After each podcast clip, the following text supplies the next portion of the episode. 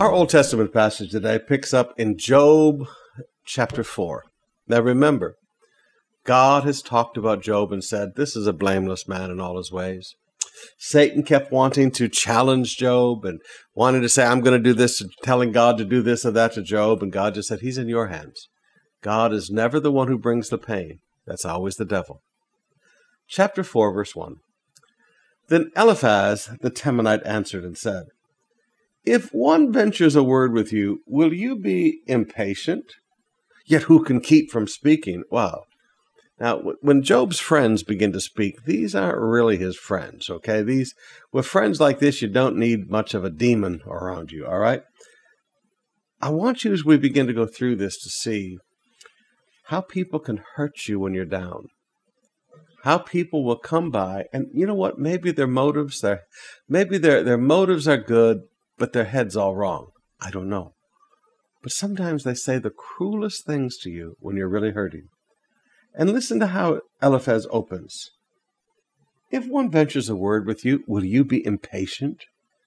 Immediately he's he's immediately he shows a bad attitude.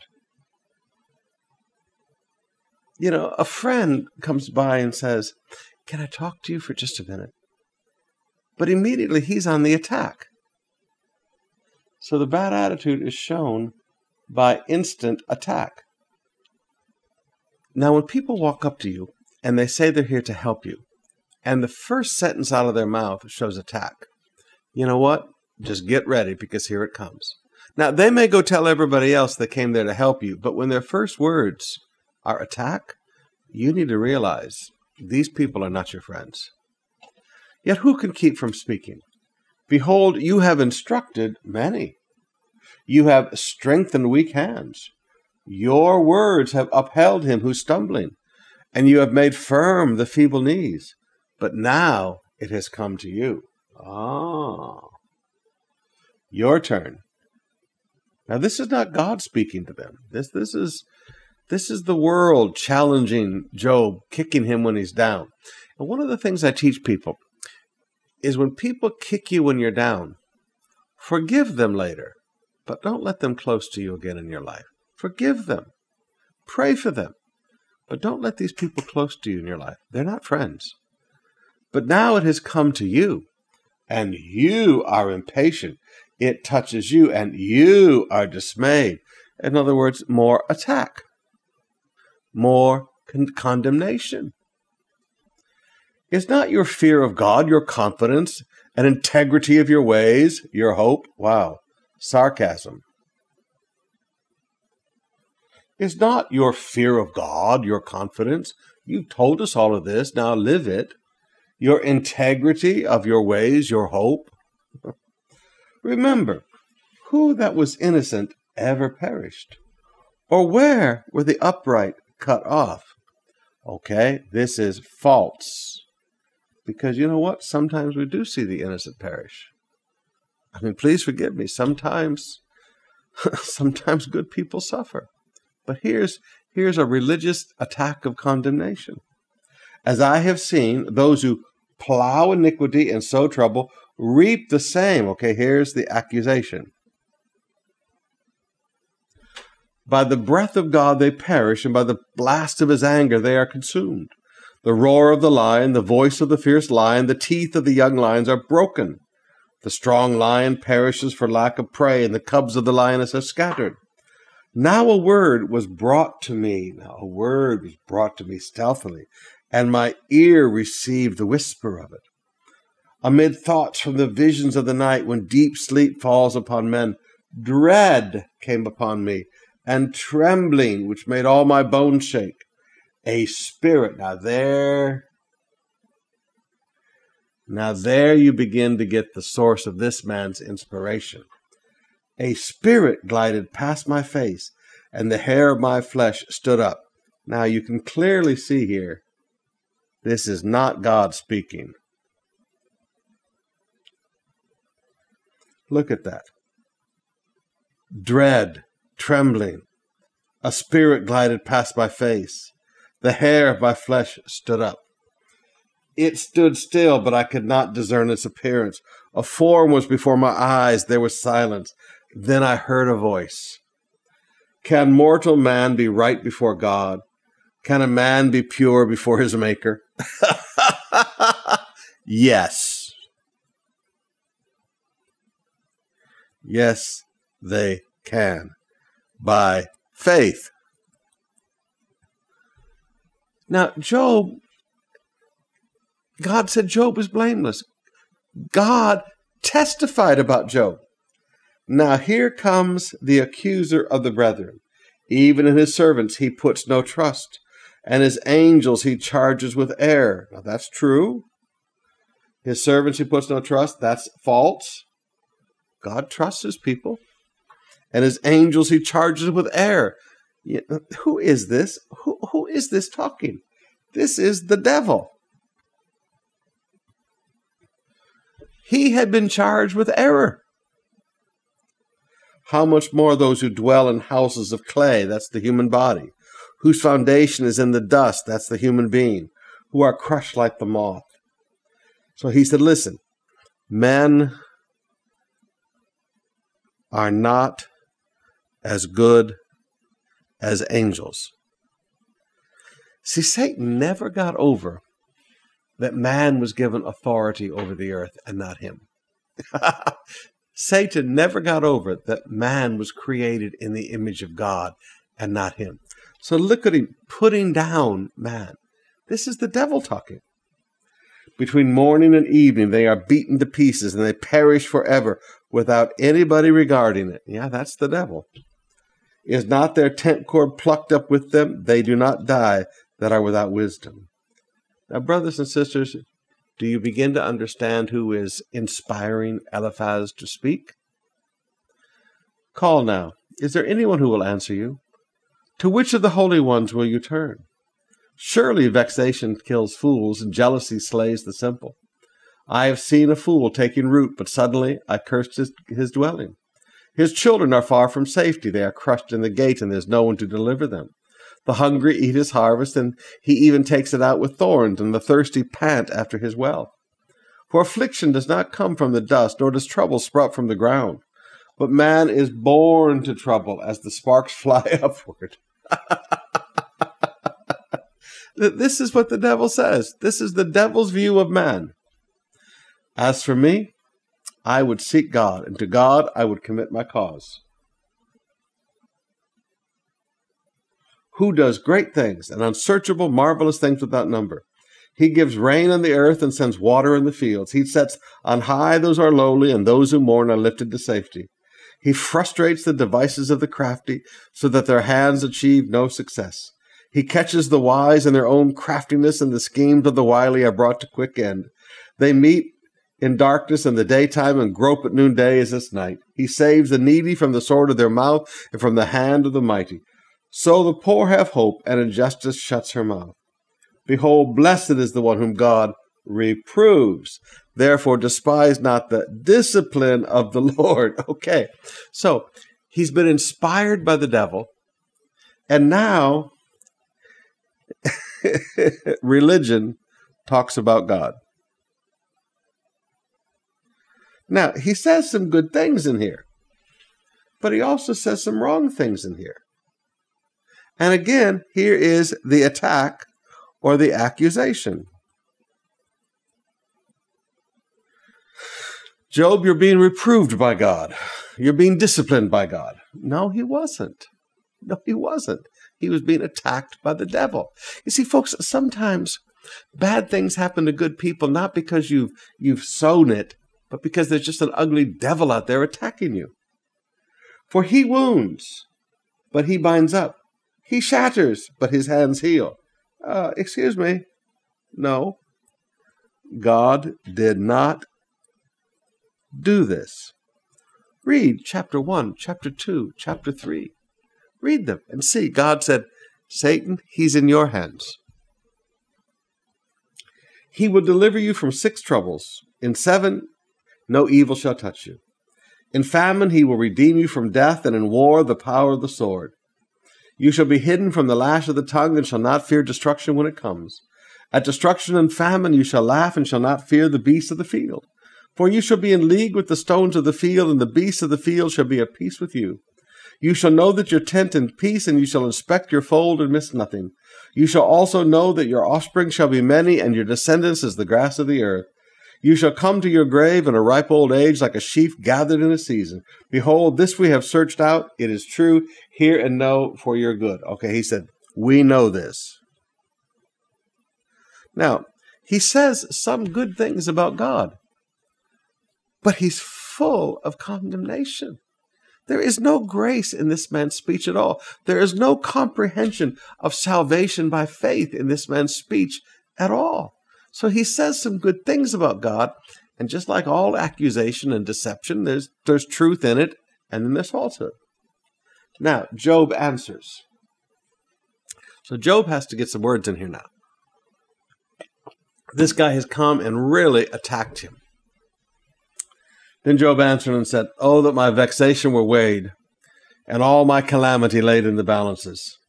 For then it would be heavier than the sand of the sea. Therefore my words have been rash. He said, You know what? Some of my words, not good. And you know what? Sometimes in the hard times, sometimes our words are not good. Okay? Please. Sometimes our words when we're really hurting, our words are rash. And we just need to admit that and ask God's forgiveness. For the arrows of the Almighty are in me, my spirit drinks their poisons, and the terrors of God are arrayed against me. Job is wrong about God. God was not doing to this to him, Satan was. But you see, when you've got all of your friends telling you this is God, it's kind of hard to overcome that. Does the wild donkey bray when he eats grass, or the ox low over his fodder? Can that which is tasteless be eaten without salt, or is there any taste in the juice of the mallow? My appetite refuses to touch them. They are as food that is loathsome to me. Oh, that I might have my request, and that God would fulfill my hope, that it would please God to crush me, that he would let loose his hand and cut me off. This would be my comfort I would even exult in pain unsparing, for I have not denied the words of the Holy One. He said, God, just kill me. Now, now, forgive me, these are more rash words. There are sometimes you, you think that God is bringing the pain on you, and you, you say horrible things against God. What is my strength that I should wait, and what is my end that I should be patient? Is my strength the strength of stones, or my flesh bronze? Have I any help in me? What, what resource is driven from me? He who withholds kindness from a friend forsakes the fear of the Almighty. Now, this is now this is Job. Job's attitude toward the friends, and I use that word "friends" in quotation mark. My brothers, these guys talking to me, are as treacherous as a torrent bed as torrential rains that streams that pass away, which are dark with ice and where the snow hides itself. When they melt and disappear, when it is hot, they vanish from their place. The caravans turn aside from their course, and they go up into the waste and perish. The caravans of Tema look, and the travelers of Sheba hope. They are ashamed because they were confident. They come there and are disappointed. For now you have become nothing. You see my calamity and are afraid. Okay? How people's trouble affects us. He said, You know, these friends of mine, they've seen my calamity and they're afraid. Have I said, Make me a gift, or from your wealth offer a bribe for me, or deliver me from my adversary's hand, or redeem me from the hand of the ruthless? He said, Listen, I ask nothing. He said, I ask nothing from you. Teach me, and I will be silent. Make me understand how I've gone astray. He said, All right, you attack, you accuse. Facts, please. He said, I'm not going to just sit here and roll over and act like I've been living a sinful life when I haven't. Now, again, this is something you have to learn sometimes. Sometimes when you've done what's right and the devil's just tearing you up because he's the devil, And people come along and Christians come along and all they can do is put you down. And you know you didn't do anything wrong. Don't start allowing the guilt trip to come into your life. He said, you know, make me understand how I've gone astray. Okay, if I've done wrong, you t- you show it to me. But he said, facts, please. How forceful are upright words? But what does reproof from you reprove? he said, there's no, there's nothing there. Do you think you can reprove weird words when the speech of a despairing man is wind? You would even cast lots over the fatherless and bargain over your friend. But now be pleased to look at me, for I will not lie to your face. Please turn, let no injustice be done. Turn now, my vindication is at stake. Is there any injustice in my tongue? Cannot my palate discern the cause of calamity? He said, Cannot my the palate of my the roof of my mouth discern my calamity? He said, Listen, I've taken a look at my life. There's nothing wrong. Leave me alone. Okay. Now, you're beginning to see Job in a very different way than sometimes you've seen it. You have to learn to read things properly. Job chapter 7, verse 1. Now, please remember some important things with me. Number one, Job declared by God blameless. Okay? Number two, Satan told God to destroy Job. Number three, God said, in your hands. Okay, this was all of the things that happened in Job's life was not God, it was in Satan's hands. Number four, Job's friends condemned him. And as we saw yesterday, his the condemnation of these guys had a lot of beautiful spiritual things to say about God, but they were always very accusatory to Job.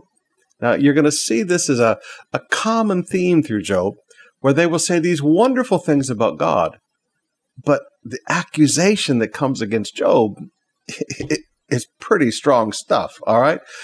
Now, Job made mistakes in here also. We see that Job gets very discouraged and, you know, he begins to say some things that are not right. And the end of the book of Job, God corrects him. Now, with that overview, let's pick up with Job's response.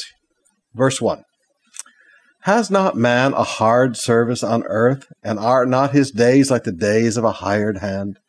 Like a slave, he longs for the shadow, and like a hired hand, he looks for his wages.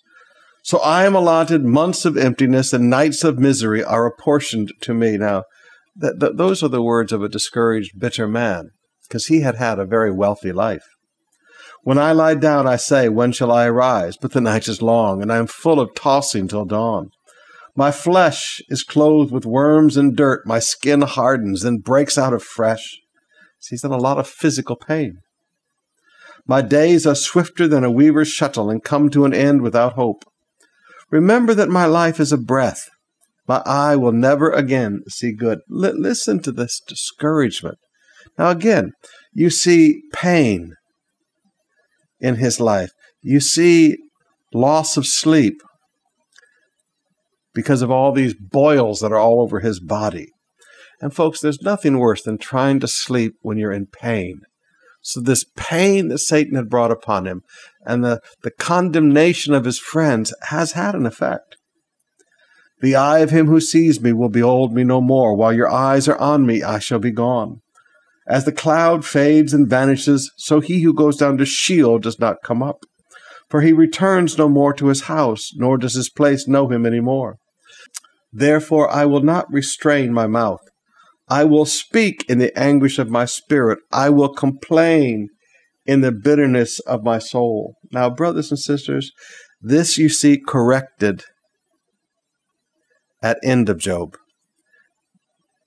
God really gets after him for this. But you have to understand pain, suffering, hurt, condemnation, these things have an impact. And he says, I will not restrain my mouth. I will speak in the anguish of my spirit. I will complain in the bitterness of my soul.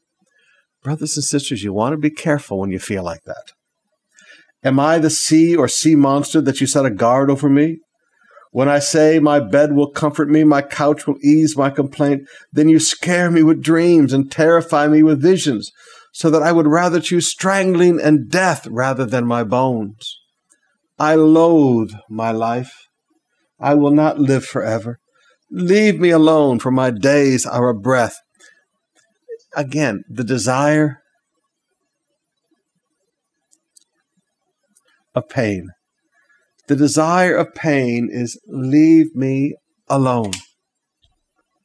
He doesn't want these people to bother him anymore. So just just leave me, just leave me be. Now, those of us that have had real pain in our life at some time, we understand this. What is man that you make so much of him and that you set your heart on him? Visit him every morning and test him every moment. This is Job's question of God.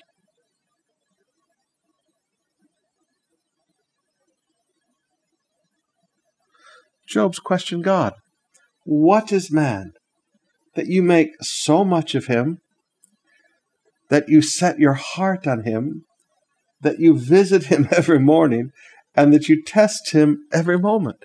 God said, God, why are you so interested in me? why, why, why do you focus so much on a human being? How long will you not look away from me, nor leave me alone till I swallow my spit? if I sin? What do I do to you, you watcher of mankind? Why have you made me your mark? Have I become a burden to you? Why do you not pardon my transgression and take away my iniquity? For now I shall lie in the earth. You will seek me, but I shall not be. Now, listen. Listen to the effect of condemning friends. If I sin, what do I do to you? But God had said he was blameless. But now, these friends condemning him, he begins to condemn himself. He said, God, why have you made me your mark? He blames God. Again, this is why when we get to the end of Job, you see God strong talk to him about this. Why have I become a burden to you? He said, God, what have I done to what have I done to upset you? Why do you not pardon my transgression and take away my iniquity? Brothers and sisters, God had said Job was blameless. He'd held him up before Satan as, Have you considered my servant Job? Blameless in all his ways. But now Job feels like such a horrible sinner and he blames God for everything. Such is the effect of Satan's work. Such is the effect of condemning friends. All right, let's open up our hearts and spend some time in worship. He's our rescuer.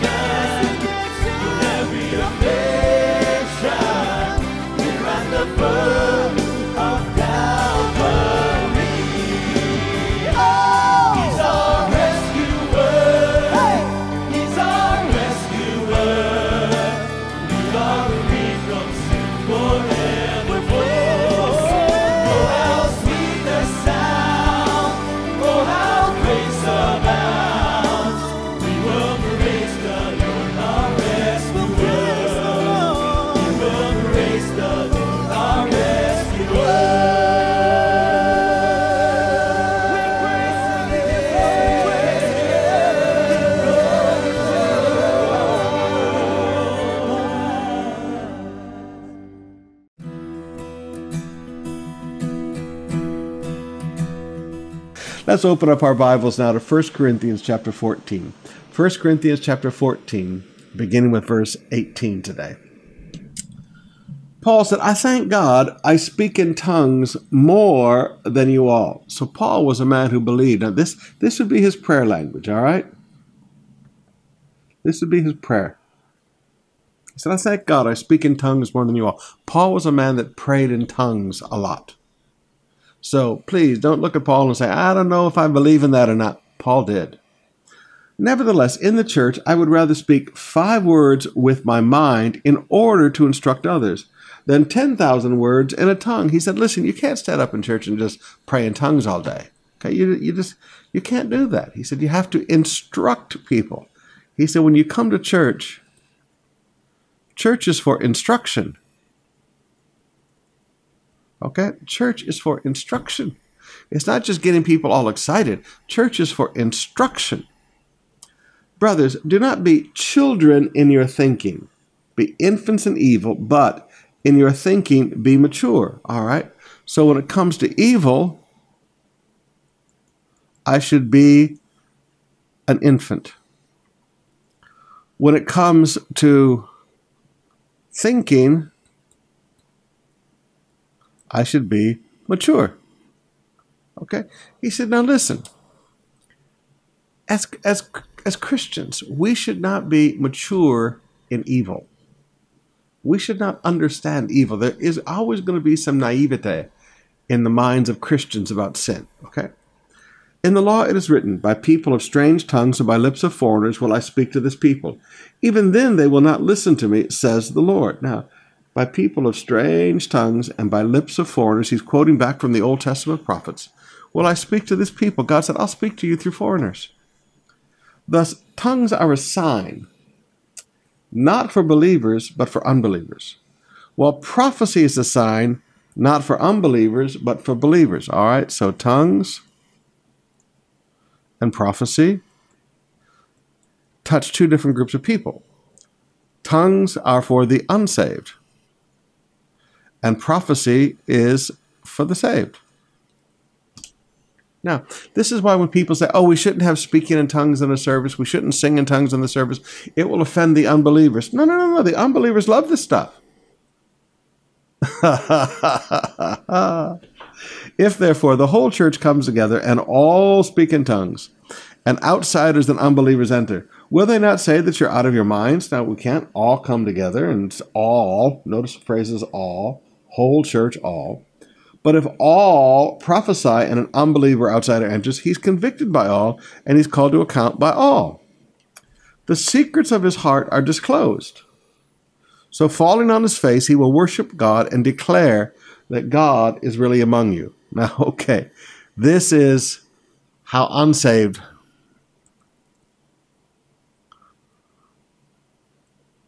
should be affected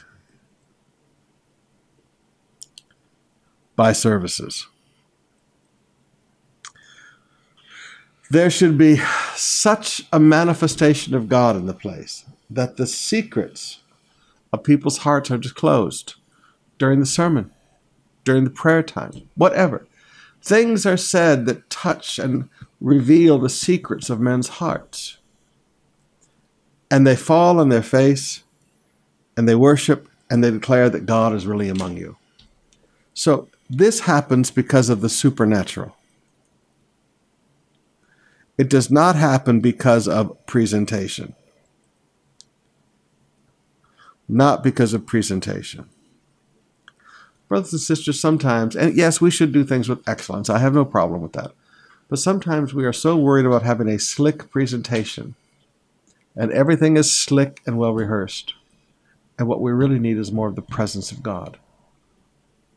What we really need is more of a flow of the Holy Ghost, because that's what brings people to see that God is really among us. What then, brothers? When you come together, each one has a hymn, has a lesson, a revelation, a tongue, an interpretation. Let all things be done for building up. In other words, there's more than one person ministering in a service, all right? There's a hymn, there's not, not secular songs. There's a hymn, a lesson, a revelation, a tongue, an interpretation. Let all things be done for building up. If any speak in a tongue, let it be only two or three at most, and each in turn, and let someone interpret. Now, this is order. We should not just have people speaking in tongues one after another, after another, after another, after another. There should be only two or at the most three per service. Okay, per service. And each in turn, and let someone interpret. Okay, there has this is order. Verse 28.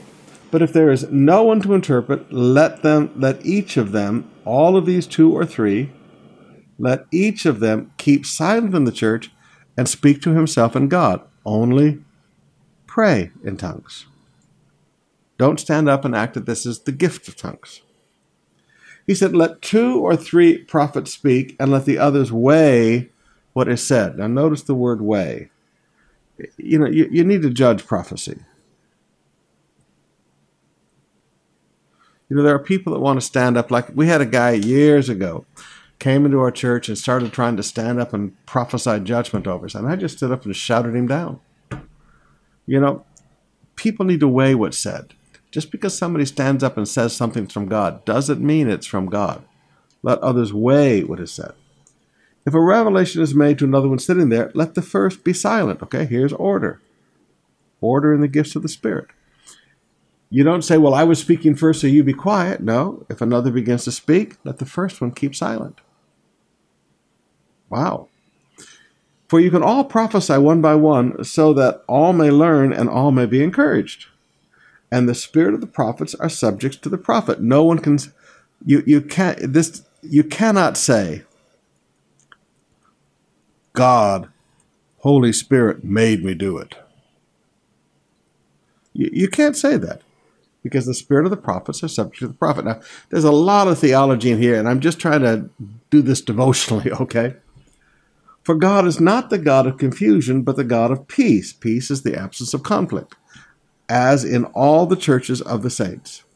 Then he says, The women should keep silent in the churches, for they are not permitted to speak, but should be in submission, as the law also says. Wow, women. Now, what does that verse mean? Is that meaning that women can't be pastors? Now, if you strictly applied this the way some people apply this, women cannot even speak from the time they walk through the door of the church. I talked to some of my Baptist friends, and we talk about this stuff back and forth. I said, you know, if you really believe what you say that verse means, then from the time a woman walked in the door of a church, she can't speak. She can't ask, Where's the CR? She can't sing. She can't lead worship. A woman must have a muzzle on her mouth from the time she walks through the door of a church. If, if that verse means what some Baptist brethren say it means, they should keep silent in the churches. Okay, if a woman is to be silent in the churches, that means no speech at all. She can't say hello to her friend. She can't look at her child and say, Halika. See, obviously, it doesn't mean that. You've got Deborah the prophet. You've got Huldah the prophetess. You've got the uh, Anna in, in the, the temple at the birth of Jesus as a prophetess. You've got the seven daughters of, of Philip prophesying. Okay, so you've got all these wonderful things happening. So obviously, that verse doesn't mean what everybody thinks it means. We'll get into what it means when we get into our First Corinthians studies. If there is anything they, the women, desire to learn, let them ask their husbands at home for it is shameful for a woman to speak in church. Now, again, obviously, it doesn't mean what people try to say it means. Because how can you have the seven daughters of Philip prophesying and it be shameful for a woman to speak in church? Hmm. How can you have Phoebe? How can you have deaconesses? How can you have how can you have this? How how can you have Paul claiming relatives who are are apostles, and one of them is a female. Obviously, it doesn't mean what people want to make it mean. Verse 36 Or was it from you that the word of God came? Or are you the only ones it reached? If anyone thinks he's a prophet or spiritual, he should acknowledge that the things I'm writing to you are a command of God. If anyone does not recognize this, he is not recognized. So, my brothers, earnestly desire to prophesy, and do not forbid to speak in tongues. But there are many churches today. No speaking in tongues. I even have relatives that were raised Pentecostal who say no speaking in tongues in the service. It says, do not forbid speaking in tongues. But all things should be done decently and in order. Yep, he's taught us the decency and he's taught us the order.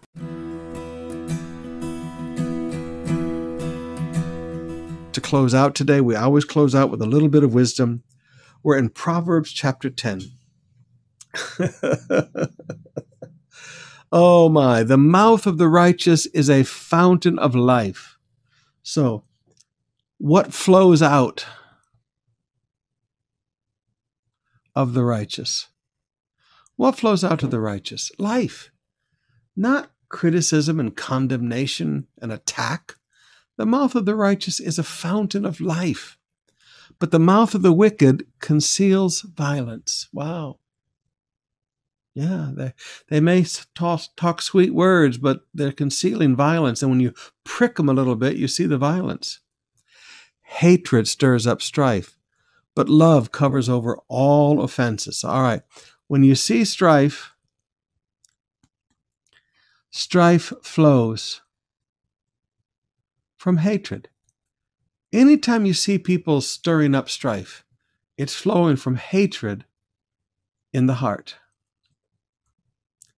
But love covers over all offenses. When you love people, eh, you're not interested in, well, I'm going to expose the sins of Sister Cruz because let me tell you.